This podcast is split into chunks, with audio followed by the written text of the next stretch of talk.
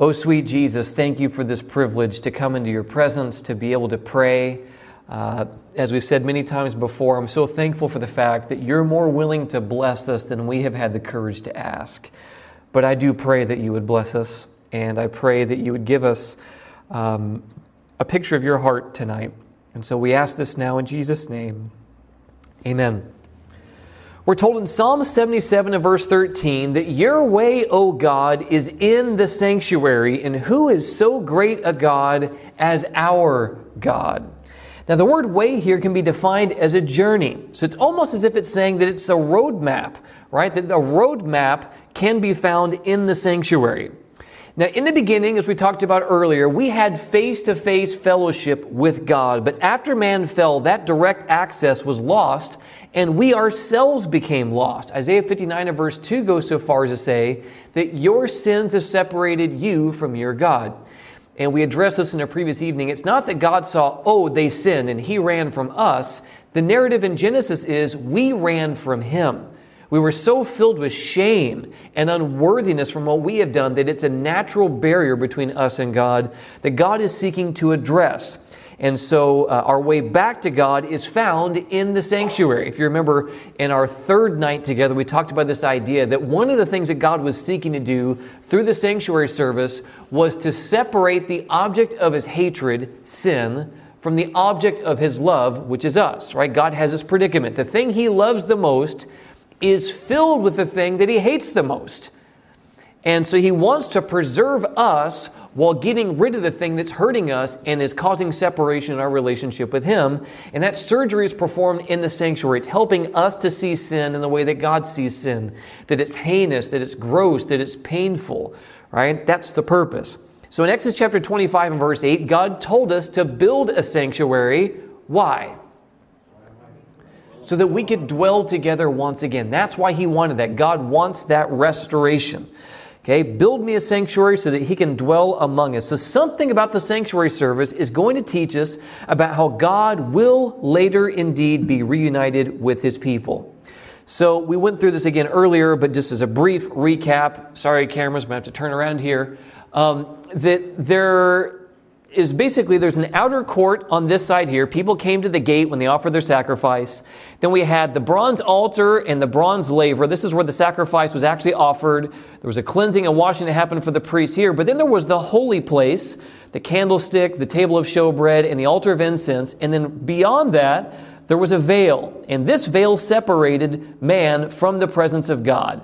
And the presence of God was found on top of the Ark of the Covenant there between the two cherubim, as it says in Psalm 80 and verse 1 You who dwell between the cherubim shine forth. Now, the idea here is largely inside of the actual sanctuary itself, or the tabernacle itself the plan of salvation was being carried out. Someone, whenever they committed a sin, they brought their animal to that front entrance. They confessed over the animal, not to the priest, but they confessed over the animal. And then the person who committed the sin killed the animal themselves. And the priest caught that blood, brought the blood into the sanctuary, and they sprinkled that blood. They put some on the horns of the altar of incense, and they sprinkled some on the veil that separated the most holy place where the Ark of the Covenant was and the holy place, the rest of that interior area of the sanctuary. And this is what brought atonement, right? This is what provided that atonement.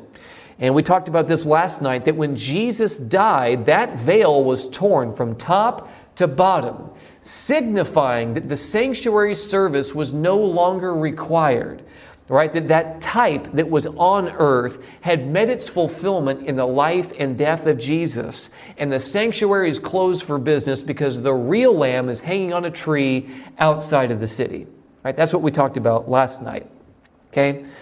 So um, in Hebrews chapter 10, verses 1 to 4, we're told this For the law, having a shadow of the good things to come, and not the very image of the things, can never, with these same sacrifices which they offer continually, year by year. You kind of get this sense of laboriousness with this language. They had to do it continually and year after year after year. There's kind of this seeming sense of futility right? It was a shadow of the good things to come. It wasn't the very image. And you can never, with these same sacrifices, continually year by year, make those who approach perfect. It was serving a purpose and pointing to the real deal, but it wasn't the real deal. It was a means to an end, not the end of itself, in and of itself. For then would they not have ceased to be offered, right? If it really worked, why did they stop offering them? For the worshippers, once purified, would have no more consciousness of sins. But in those sacrifices, there's a reminder of sins every year, for it's not possible that the blood of bulls and goats could take away sins.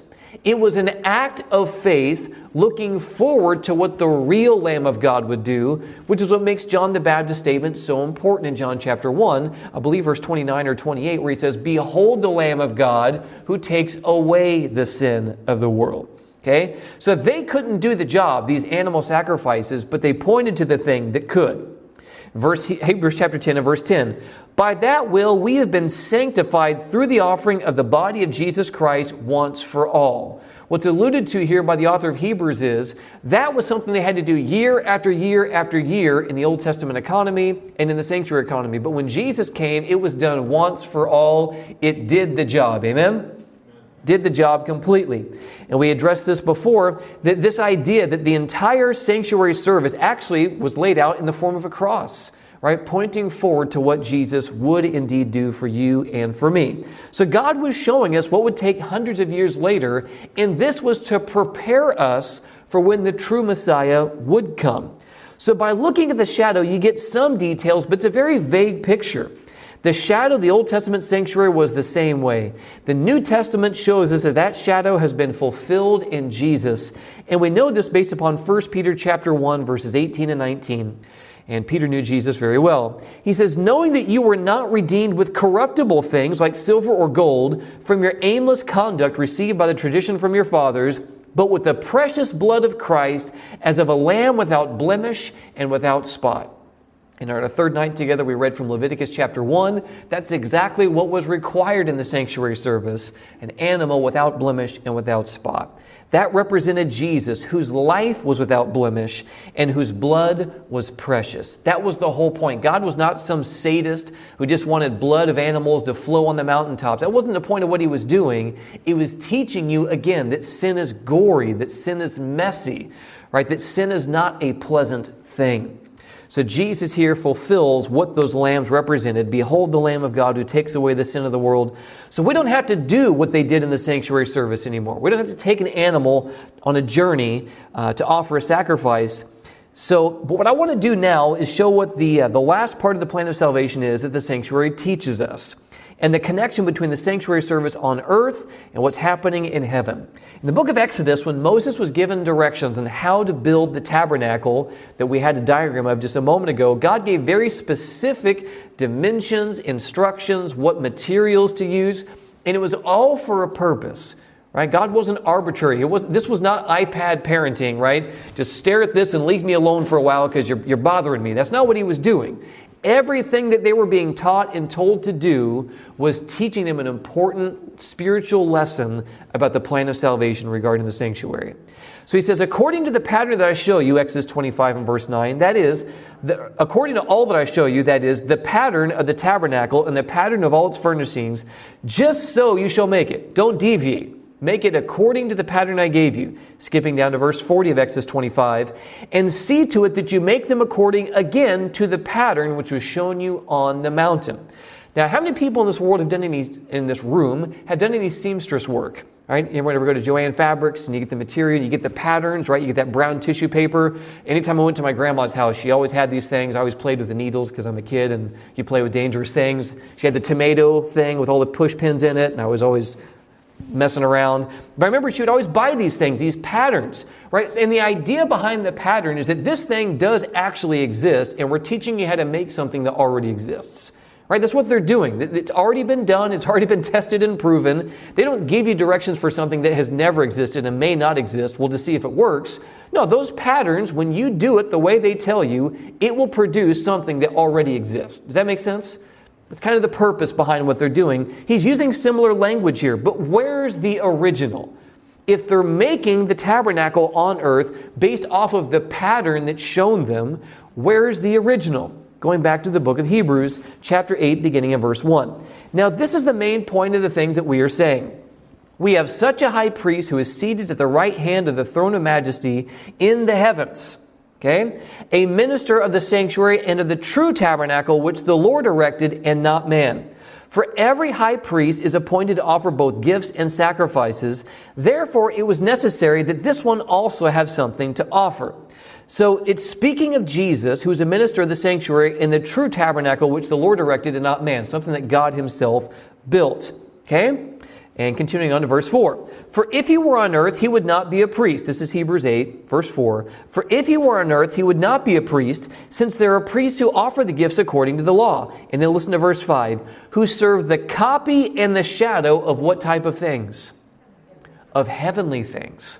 So the Bible just said that everything that happened in the Old Testament sanctuary service was a copy or a shadow of existent realities in heaven. Do we see that from the text of Scripture? And I apologize. I blew up the font on all these for every presentation, but I forgot to this week. I'm so sorry. I can't do it right now, but hopefully you can somewhat see it. If not, uh, the, you can do it in your Bibles there. It's in Hebrews chapter 8 and verse 5 now. As Moses was divinely instructed when he was about to make the tabernacle, again, for he said, See that you make all things according to the pattern shown you on the mountain. They're quoting Exodus chapter 25, which we just read. Here's the point the original sanctuary is in heaven. Okay? And that word shadow is used again here, which reminds me of Hebrews chapter 10 and verse 1, that those the sacrifices were a shadow of the good things to come. Okay? All right. Hebrews chapter 9 now, beginning in verse 11. But Christ came as high priest again of the good things to come, with the greater and more perfect tabernacle that wasn't made with hands, that is, not of this creation. He's serving as a priest in a better sanctuary. In fact, that's the, the theme of Hebrews is this idea of better.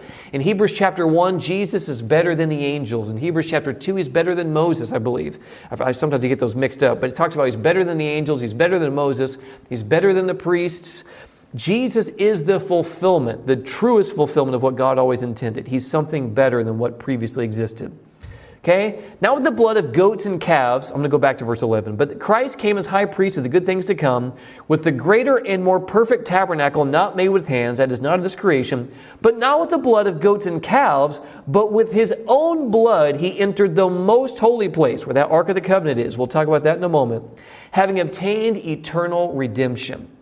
So, the very act of offering sacrifices and those sacrifices bringing atonement, Jesus is doing that type of reality in heaven on our behalf. Okay, that's what's happening in heaven. Verse 23 now of Hebrews 9. Therefore, it was necessary that the copies of the things in the heavens should be purified with these, but the heavenly things themselves with better things, sacrifices than these. So they cleansed the earthly sanctuary with the blood of animals. The heavenly sanctuary is cleansed with something better, the very blood of Jesus himself. For Christ has not entered the holy places made with hands, which are copies of the true, but into heaven itself, now to appear in the presence of God for us, which is such good news, isn't it? That Jesus is testifying and ministering on our behalf in the heavenly sanctuary. So Jesus represents the sacrificed and he also represents the high priest. Everything that happened in the Old Testament sanctuary service was pointing to Jesus. They were a shadow of the things that would teach us something about the ministry of Jesus. So the two primary characters in the sanctuary economy were the sacrifice and the priest. And Jesus, we were just told, fills the role of both. He's the thing that sacrificed, and he also offers the mediation or the transferring through that same sacrifice of himself. So, the services of the earthly sanctuary teach us about the heavenly sanctuary.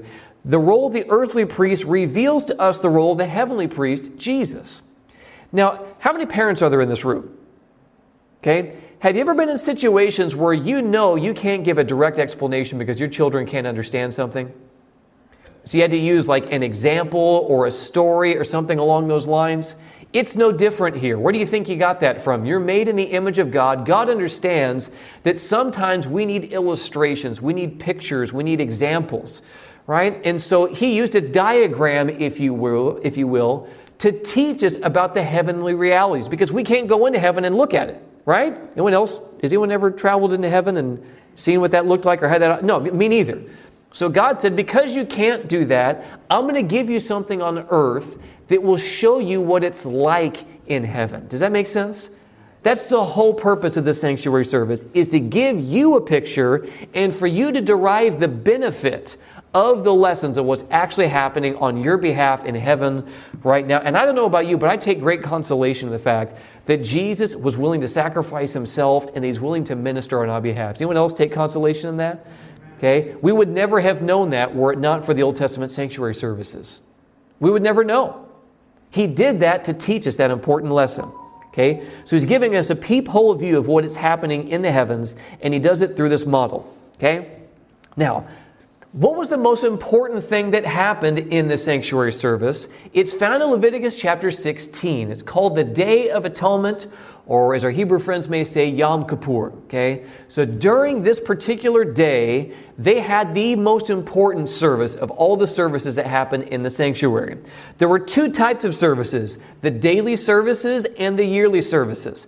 The daily services are what we've talked about before, whenever Bob committed a sin and he had to take that walk of shame from his tent all the way down to the tabernacle. He confessed over the animal, he kills the animal, the blood's taken inside because the priest is mediating on his behalf, sprinkling that blood on his behalf. Okay, that was the daily service that happened. Okay, now there was also another thing that happened a morning and evening sacrifice. That was given for the sins that people didn't know that they had committed. And I'm thankful for that too. Amen. That's showing that God is looking for as many reasons to get you into heaven as possible. He understands that we're but dust, and there's things we won't see. We're covered in that. The things we do know, we need to take responsibility, right? We need to bring those to God and let Him advocate for us and mediate for us to confess our sins. He's faithful and just to take care of that, right? That's our role.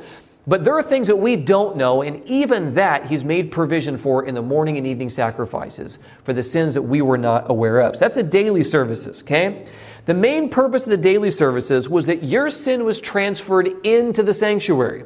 And when that happened, atonement was made, and you could go back to your tent at peace. It didn't matter how many people saw you walking that lamb. It didn't matter because you knew that you were right with God and you could move on with your life. That doesn't have to define you anymore, right? God is taking care of that sin. I can move on with my life. That's what happened on the daily service. Your sin was transferred in to the sanctuary. Okay, we talked about that on our third night together. But the yearly service, there was something that happened once a year, and it was called the Day of Atonement. And the main issue of what transpired on that day was transferring all of that record of sin that had gone in 359 days, because their calendar was different than ours. All of that sin that had been transferred in over the course of the year, they went through one kind of purging and cleansing process to remove all record of that sin, to completely remove it from the camp. And I'm also thankful for that, that God doesn't want any form of record or reminder of my sins. He's making a full and final dealing of that, right? So it's kind of like the, the daily service is taking your trash and putting it in the bin outside. And the Day of Atonement was somebody taking what was in that bin and completely removing it. You never see it again. Right? There were kind of two phases of removal, if you will, that took place. So the priest now on the Day of Atonement, I'll just give you an overview of this. I would encourage you to read this tonight or tomorrow, Leviticus chapter 16. Okay, this explains the Day of Atonement. There's also some more explanation given in Leviticus chapter 23. Okay, there's a small segment there as well. Leviticus 16 and Leviticus 23. We'll read a little bit from 23 tonight, but Leviticus 16 is your homework assignment. I'm not going to check it. I'm going to work on the honor system here, but I think you will benefit from seeing the whole story. I'm just going to summarize for time's sake tonight. So, on the Day of Atonement in Leviticus chapter 16, the priest first sacrifices a bull on his own behalf. He's making a sacrifice for himself. No confession is made. But he's about to do something that's so important that it only happens once a year. He will actually pass beyond that veil into the most holy place, into the very presence of God. And before he does that, he's making sure that he's right with God. Because he's a man, right? Like you and like me, he can make mistakes. Life happens. Anyone else have life happen to them, or is that just me? Yeah, so when life happens, right, even as a priest, you got to deal with that. So he did. First thing he did, he's already confessed his sin, but what's happening out with this animal, no confession is happening, it's just a cleansing. So he sacrifices this animal, he brings it in, sprinkles it, and then what he does is he takes a, an incense, uh, a censer that was full of incense. And he wafts it kind of behind the curtain so there's a big cloud of smoke, so he can't see the presence of God on the other side of that veil. It's hidden through a big cloud of smoke. Right? This is for his own life's preservation's sake because no man can see God and live, we're told, right? So the incense fills that, that back compartment, the most holy place where the Ark of the Covenant is. Now, what's inside of that Ark of the Covenant? Do you remember? The Ten Commandments, the very law of God, that very standard of righteousness, if you will. Okay, so when that happened, he now is going to, to go behind there, and there are two goats involved in this service. There's how many goats? Two. Okay, there's a scapegoat, and there's a goat for the Lord, or the Lord's goat. Okay, the scapegoat, maybe, how many have you ever heard that phrase before? Scapegoat. You know, that's kind of borrowing from biblical language. That happens a lot, by the way. Things in society, they borrow biblical language. Sometimes they distort it. It's not accurately reflecting the biblical principle. It happens. So there's the scapegoat as well. We'll come back to that. That stays out. So they basically cast lots. It's kind of like rolling dice or so to kind of make a decision on which thing they're to choose, kind of like rock, paper, scissors of sorts, but it's, they're kind of a little more mature than that, uh, giving God an opportunity to speak, to say this one or this one. The scapegoat stays outside of the tabernacle until this next part of the service is done. Once the incense is wafted into the most holy place, he kills this other goat, the goat for the Lord. Nothing is, is, is confessed over this animal. It's just, the blood of this animal is just used for cleansing purposes. That's it. The animal's killed, and he goes into the very most holy place, and he can only do this once a year. This is the most sacred space on earth. You're coming into the very presence of God. They sprinkle some of that blood on the Ark of the Covenant, and then they move from the most holy place back all the way towards the entrance of the sanctuary okay, where the, where the court was. They go through the holy place, you have the most holy place and the holy place in the courtyard. And what they basically have done is swept from the back part of the room all the way. If you ever cleaned a house, hopefully you've cleaned a house more than once in your life. If not, I may not be doing a visitation. Um, I'm just kidding. I'll help you clean if I have to. But in that situation, they're, they're starting from the back and moving, right? Making progress from the very back all the way to the front. And what's happening here is a symbolic cleansing and removal of all the record of sin that has come into this place 359 days out of that year. On this day, no sin could go in. Okay, because it just makes sense. Like if you're trying to clean a room, but people keep walking in this room, you can't really clean it all that well, right? So no one goes in, no one enters there, and he actually has bells on the, the base of his garment and they tied a rope around their foot. Is a tradition that we're told. It's not a biblical thing that we're told but it's a tradition we're told. Because if this guy dropped dead or something bad happened if he didn't do this right and you know was struck dead at a judgment or whatever they'd have to pull the guy out of there. Because they can't go in into the most holy place and get him. They'd have to drag him and pull him out. So those bells would be dinging and ringing so you could kind of know around their garment things are still happening it's okay right? No reason to be concerned here. However long it takes it takes but at least there's movement happening there's progress happening so, lastly, um, once they came out of the tabernacle, now the scapegoat is waiting for them. The first goat has already been killed. Now, the, the blood that's on their hands, they were using to minister and cleanse from the, the most holy place all the way out. They laid the two hands, the high priest had laid his two hands on the scapegoat and confessed over that goat all of those confessed sins of the people. Because the only sin that was symbolically inside of the sanctuary was sin that somebody had confessed. Right? That was all the trips that Bob made and Mary made and Lucy made and Susie made over the course of the year. All of that was now being confessed over the animal. So the confessed sins of the people who are in right standing with God are now being fully removed and placed on the head of the scapegoat. And it says the scapegoat was taken by the hand of a suitable, suitable man into the wilderness, and it eventually would die because it was a domesticated animal. It didn't do well in the wild. And it would eventually die bearing the sin that had been confessed over the course of the year. Does that make sense? That's basically the summation of what happened on the Day of Atonement. And this was a holy and solemn and sacred day because literally God is working for you. God is removing all record of sin from the tabernacle. This is a serious and important and solemn day. In fact, the people didn't work on this day. We'll read this in just a moment of Leviticus chapter 6 in Leviticus chapter 23. They were to fast on this day. Many, many times they were fasting, they didn't work, and they were to afflict their souls. We'll address that more in just a moment. So, this tells us that the yearly service involved the priest cleansing the sanctuary of any record of the confessed sins of the people that piled up over the course of the year. A form of judgment was taking place at this time. We're told that people, if they had not confessed up to this point, that they would be cut off. Now, we don't know what that looked like. History doesn't tell us. But whether it be that God recognized them as being lost, or a judgment happened right then and there, or it was revealed to somebody, we don't know.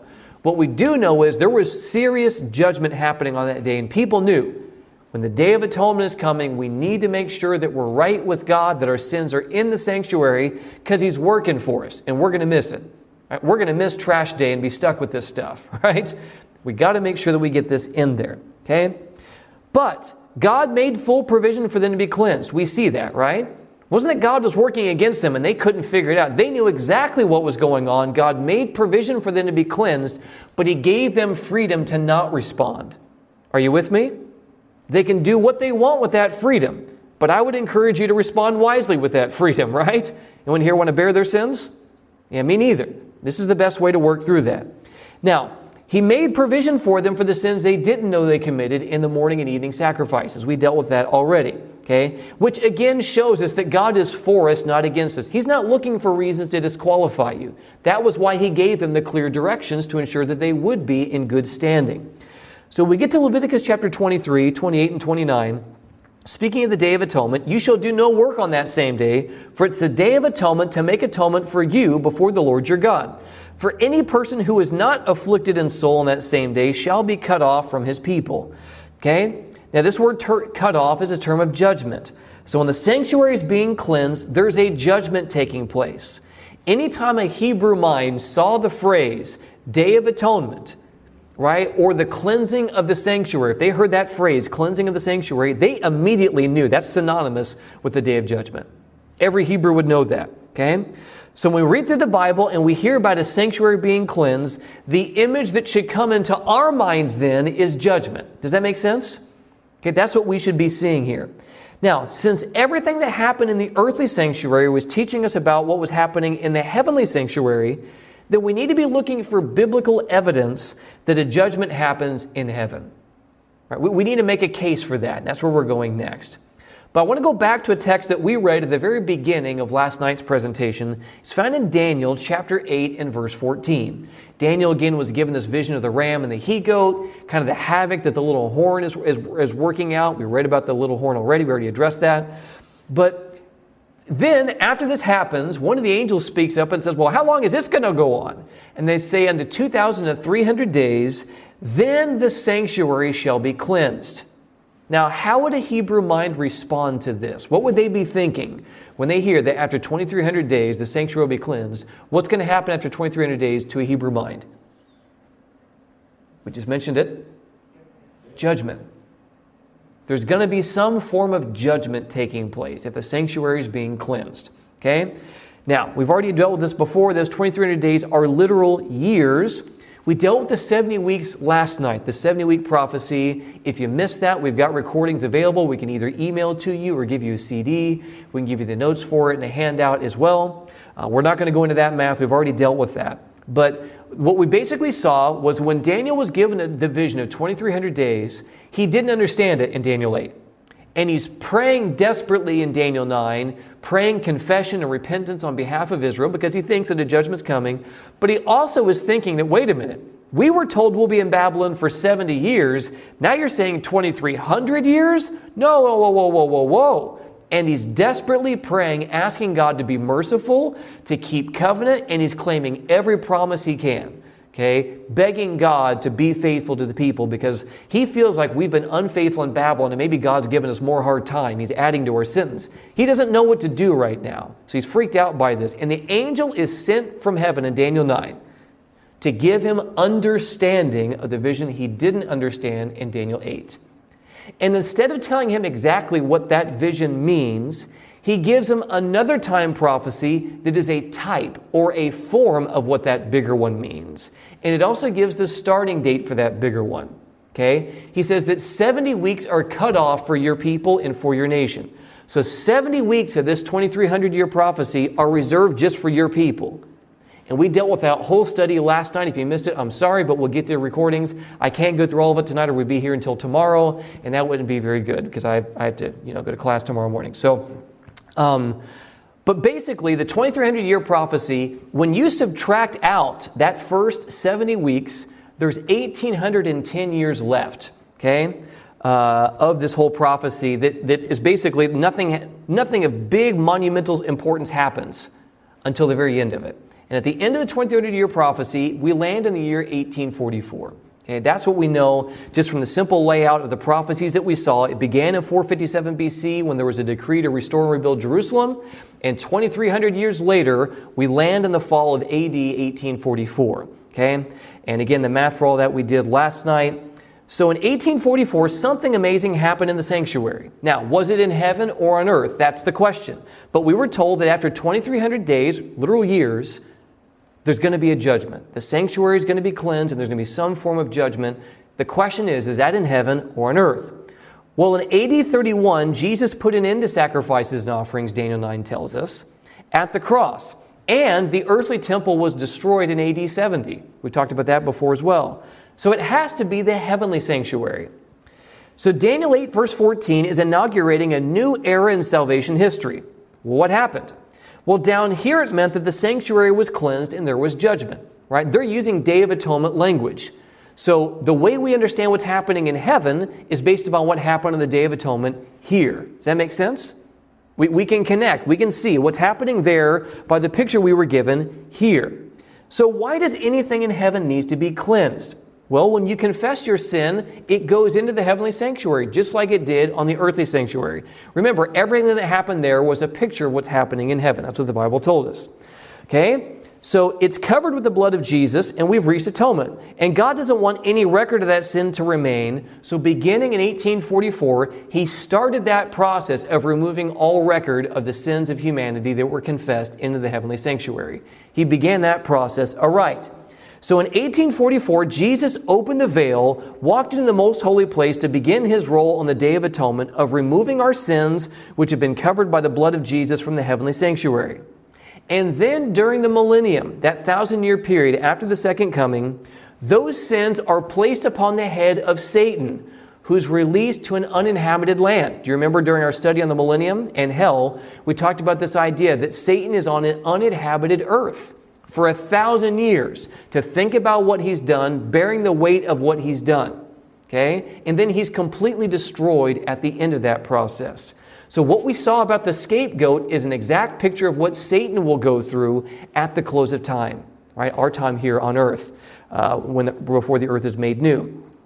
He'll be destroyed, and the earth and the universe will be cleansed from sin. So, that process began right in 1844 and will find its full completion at the end of those thousand years.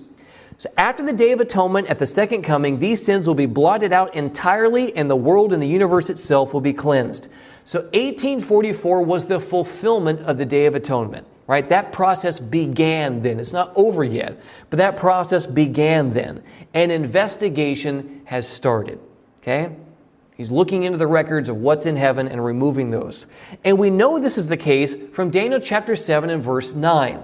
Now, in Daniel chapter 2, there was this timeline of kingdoms. We had a head of gold, right, that statue, a head of gold, chest and arms of silver, the belly and thighs of bronze, the legs of iron, the feet of iron and clay, representing Babylon, Media, Persia, Greece, Rome, and then the division of Rome, what we know today as modern Europe.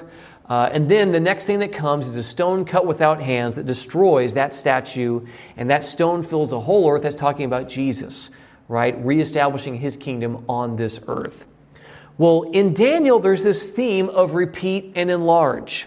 So you're shown something in one place in Daniel 2, not a lot of details about these kingdoms, not much to go from, apart from just we know history says, because Daniel told him, You, king, are this head of gold, and a kingdom inferior to yours will come after you. We already know that history. In fact, Daniel 8 already shows us the history of Babylon, Media, Persia, and Greece, three of those kingdoms. So Daniel 8 already told us those. They gave the specific names of those kingdoms, even.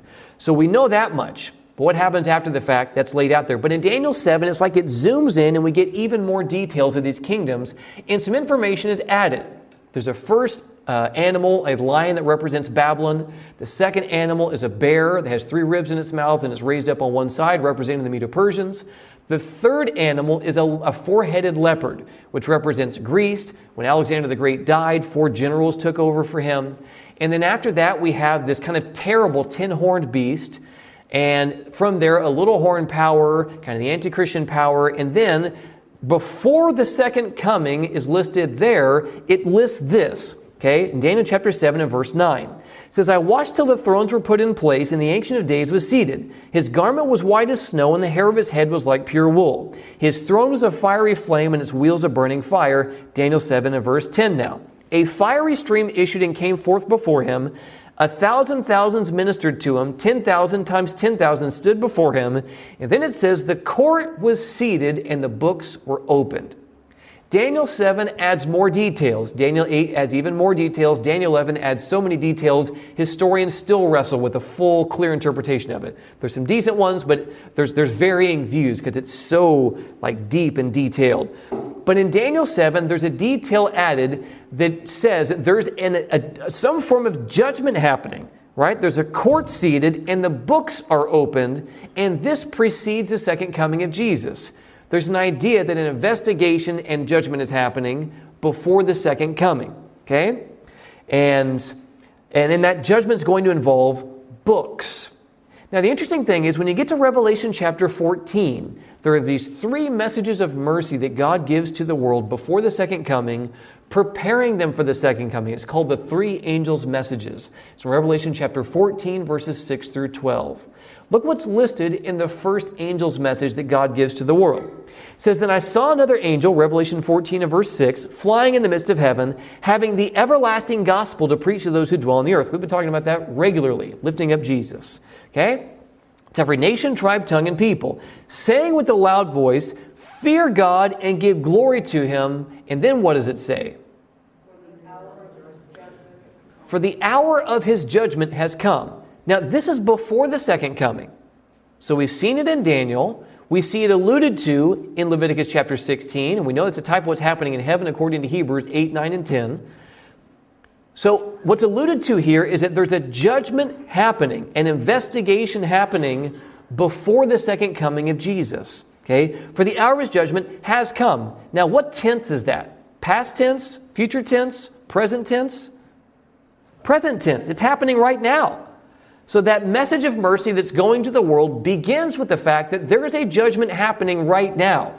They first preach the gospel because no one's going to be ready for the judgment unless the gospel's preached first anyway. That would be terrible, right? That would be a horrible experience for someone to just come up to you and say, Fear God and give glory to him, for the hour of his judgment has come. That makes no sense, right? We could respond like Pharaoh did Who's God that I should care? But if you preach the gospel, and show that you have need of a Savior and that Jesus died for you, even though we are unworthy, that would lead somebody to fear God, to reverence Him, and to be willing to worship Him, and to be willing, right, to, to live a life that would be honorable in the midst of knowing they live in the judgment. Does that make sense? Kind of a chronology here that happens. Okay, it says, and worship him who made heaven, earth, the sea, and the springs of water. That's actually a direct quote from the Sabbath commandment. So it's calling people to worship on the seventh day Sabbath. We addressed that already in a previous meeting. So, right before the second coming, they're giving this message that the time of his judgment has now come. Why is he doing this? Because God is not willing that any should perish, but that all should come to repentance. God wants people to be saved. God knows a judgment is happening. He wants us to know a judgment is happening so we can ensure that our sins are in the sanctuary, right? So that we're ready when that judgment is finished. Does that make sense? God, in His mercy, is preparing us for that judgment that's currently happening and is still ongoing, and He's wanting to set us up to succeed because He wants us in the kingdom. Amen? God wants you in heaven, beloved. If there are 12, we've mentioned this more than once, but if there are 12 gates on that new Jerusalem, to me that implies ease of access. God is wanting people in that city. That's what He's seeking for. But there are parameters, right? He's calling us to believe in Jesus, to accept the gospel, to respond to the gospel appeal, because we're living in the midst of the judgment time. Okay? So he's preaching the everlasting gospel, who's come to save the world from their sins. So this idea of the hour of his judgment has come can only make sense in the light of what we've been discussing this evening that a judgment has begun in heaven that precedes the second coming. That verse makes no sense apart from what we talked about tonight. There's no other option to explain that. But this idea of God investigating before he renders a judgment is not new to him. This isn't the first time he's done this. Look at multiple instances here in the book of Genesis, for example. In Genesis chapter 3, he asked Adam and Eve where they are and what happened. Now, do you think God knew what happened and where they were? What do you think? Yeah. yeah. So, whose benefit is he asking for? By the way, parents, have you ever done that before? Have you ever asked your children what they did knowing what they did? Well, then, are you asking for your benefit or someone else's? Their benefit. So they can understand how they got to where they are.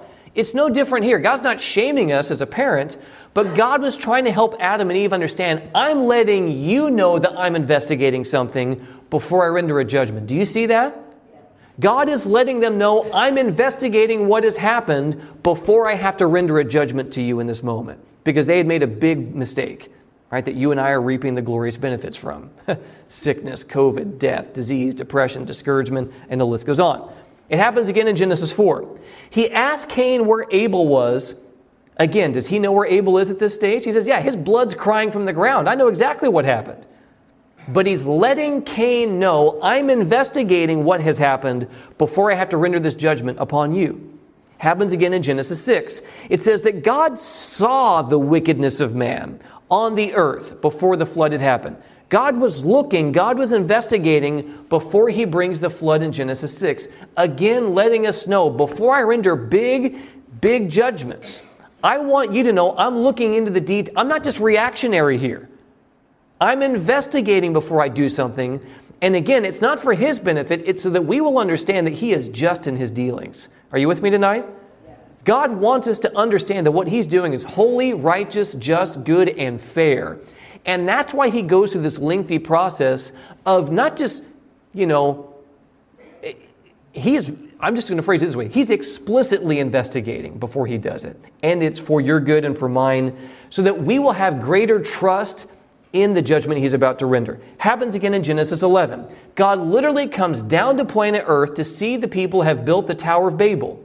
He's investigating what they're doing before he disperses them throughout the earth in Genesis 11.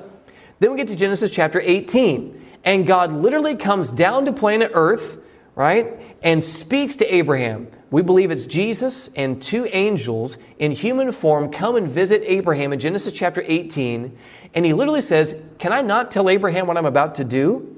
And he tells Abraham, I am going to Sodom to see if what I'm hearing is true. Now, did God Almighty need to come down from heaven to planet Earth to walk over to Sodom to figure out whether something was going on or not? Did he have to do that? God here is desperate to be understood and trusted. Do you see that? He didn't do this for his benefit. He's doing it for your benefit, for my benefit, for the onlooking universe to realize that the judgment and the serious judgment he's about to render to these people is just. I'm looking into things before I do this because I want you to know how trustworthy I am. Okay? So the question is why, and it's because he's desperate to be understood. He wants us to realize that he's absolutely trustworthy and he's always done what is in our best interest. Because God also realizes that we are not the only ones who are being judged.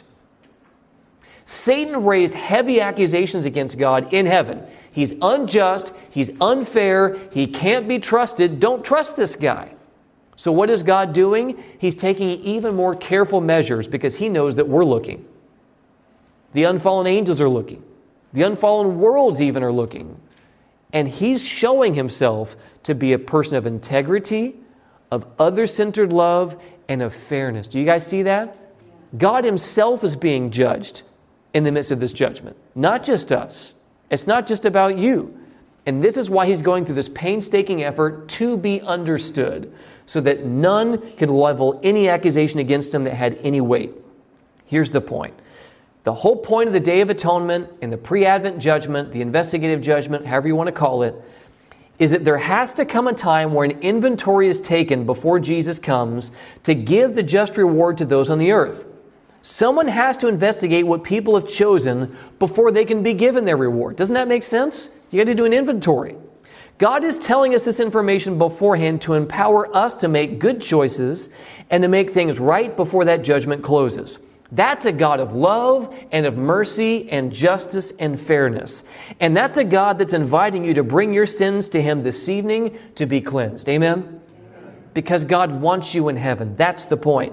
1 John chapter 1 and verse 19 says that if we confess, or 1 John 1 9, I should say, says that if we confess our sins, he's faithful and just to forgive us our sins and cleanse us from all unrighteousness. That's how it reads in the English, but it's not how it reads in the original language. It actually says that if we confess our sins, he's faithful and just to separate us from our sins and to cleanse us from all unrighteousness. If you remember Isaiah 59 and verse 2, your sins have separated you from your God, but we're told that we confess, and we lay those sins at the feet of Jesus, He will separate us from our sins so that He doesn't have to separate us from Him in the final judgment. Amen? That's the point, beloved. That's the point. He is faithful and just to separate us from our sins and cleanse us from all unrighteousness. And He's also wanting us to realize that He will be fully just in the judgment that He will have to render after the millennium. The people who were destroyed outside of that holy city, God will be proven holy, righteous, just, and good for giving those people what they themselves would choose because they want nothing to do with them.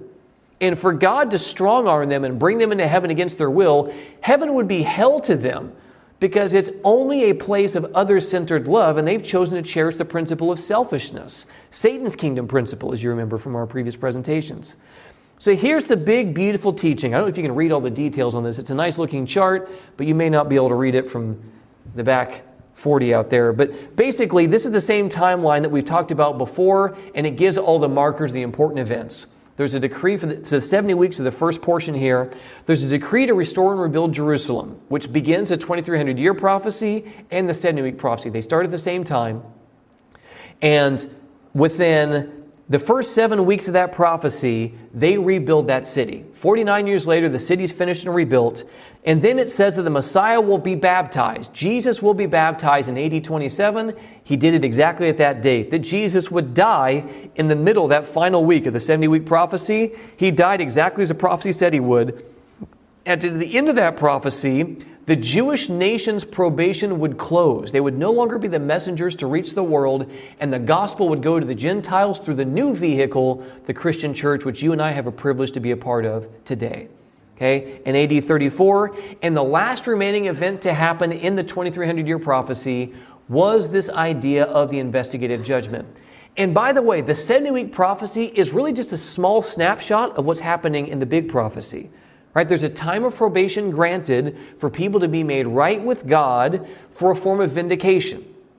The Jews rejected that, unfortunately. They didn't make the right decision, but you and I can make the right decision. Amen? So God was teaching us principles about this bigger judgment through a smaller judgment that happened in a localized region for the nation of Israel. There's principles of that that apply to the 2300 days, which I think is such a beautiful, beautiful thing. But here's another piece of good news. In Hebrews chapter 7 and verse 25, it says, Therefore he also is able, speaking of Jesus, to save to the uttermost those who come to God through him. Amen. Since he always lives to make intercession for them. This is all he thinks about. This is all he wants to do is to intercede for you and for me. Again, amen? And I don't live off of those things, but man, it's good news. So Jesus ever lives to advocate and fight for us. He's absolutely and totally on our side, and the judgment is good news that he's working on our behalf to remove all record of sin for us. In fact, there was a celebration after the Day of Atonement, right? In the Old Testament sanctuary services. There was a celebration there because it's a good reason to party, right? To get rid of your pain and sorrow and so forth is a bad reason to party, but to party in a sanctified way, celebrating the goodness of Jesus, advocating for your behalf, is absolutely reasonable. And by the way, we're going to have one of those celebrations a week from this coming Sabbath because people are giving their lives to Jesus in baptism. Amen. By God's grace, it's a great reason to celebrate. Heaven, all of heaven celebrates, we're told, when people make decisions. Jesus says the angels rejoice and all of heaven rejoices. Well, I think we should be rejoicing living in the judgment hour because that means that Jesus is working for me to get rid of any record of my sin.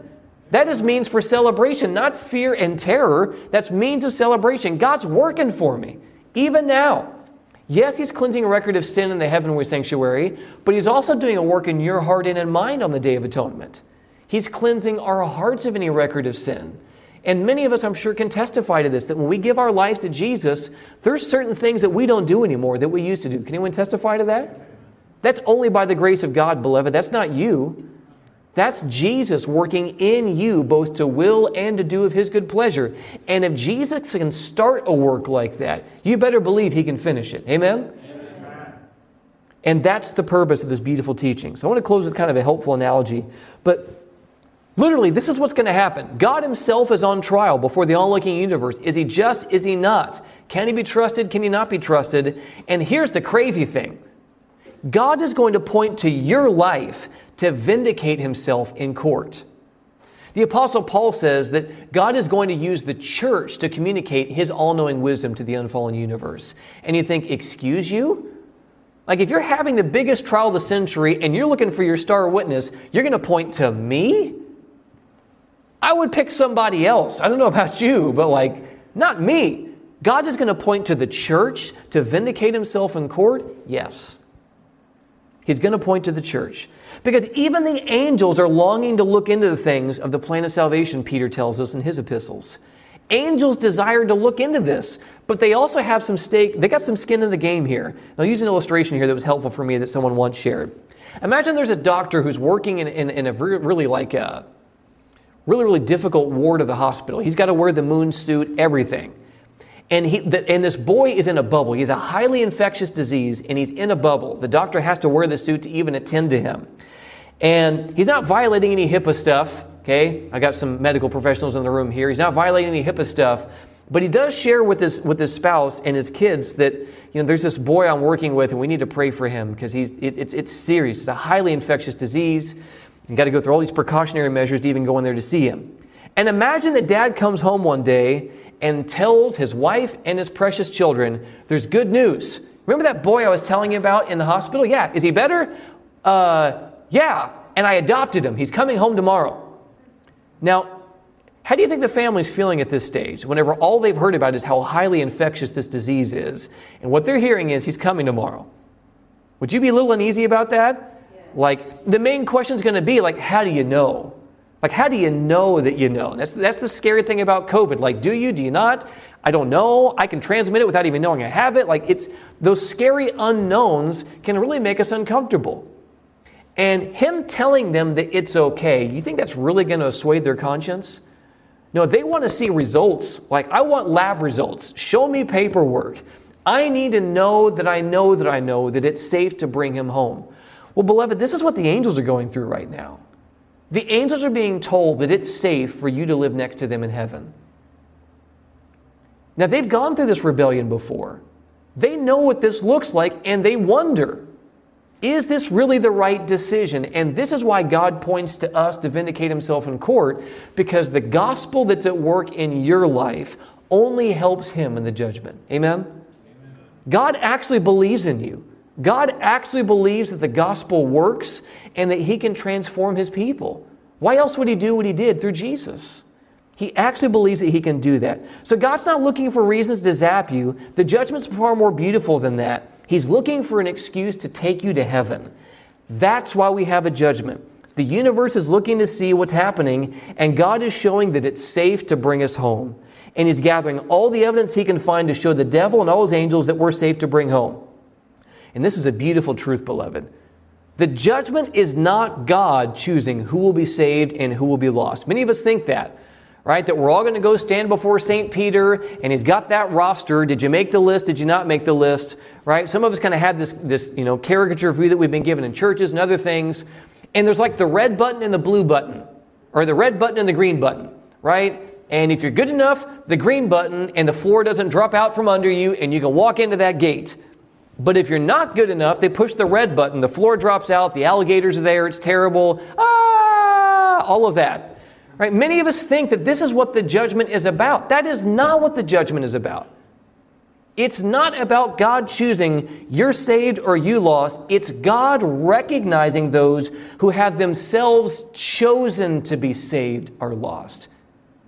Do you see the difference? God has literally positioned, himself so that in the judgment, he doesn't have to make any decisions.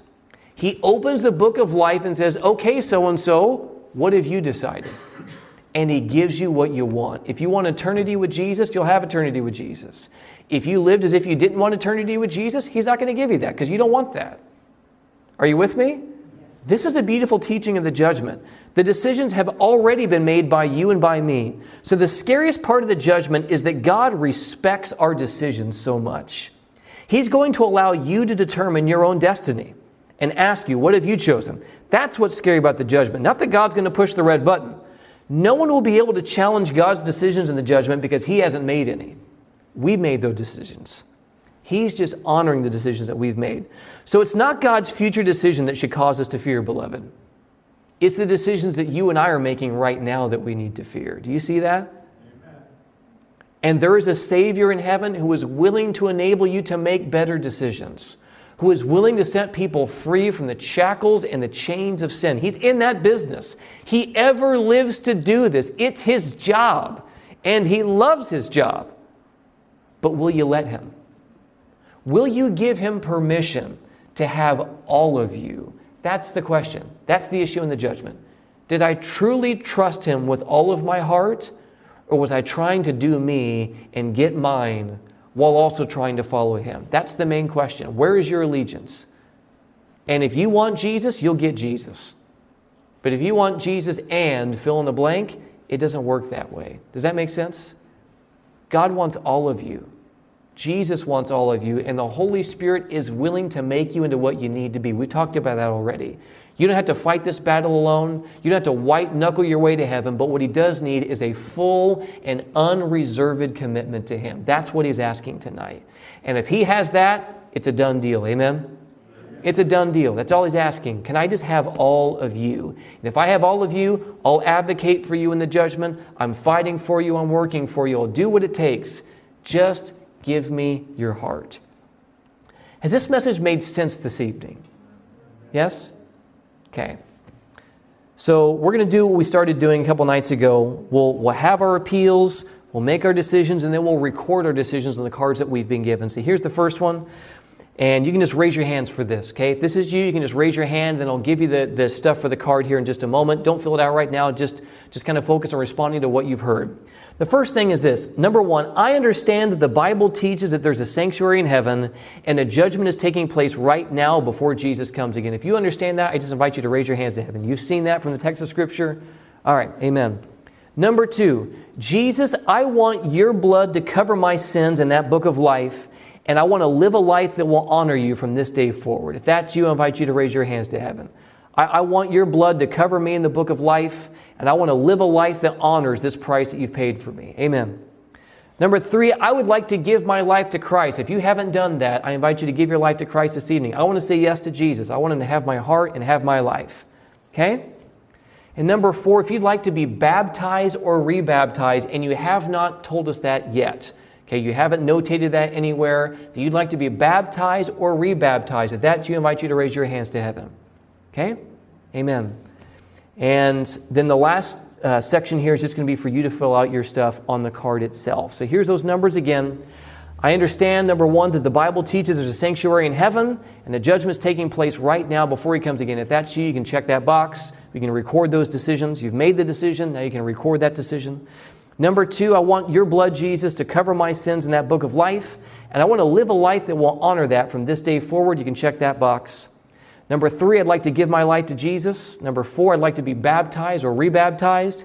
And then number five, if you have questions or prayer requests, you can write those on the back of the card and we'll follow up with you. Someone from our team will follow up with you and we'd be happy to do that. Okay? I again encourage you to go through the handouts, to study through those, to examine them for yourselves uh, like good Bereans to see whether these things are so. And if you have questions or even concerns, I would love to hear them.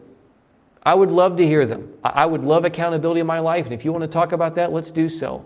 Uh, I just want to know what the Bible teaches. And if I need to see something, I need to see that. To, uh, Friday evening, not tomorrow night, Friday evening, we're going to talk about the coming crisis that's, that's soon to hit this earth. So you're not going to want to miss that. It's going to be Friday evening.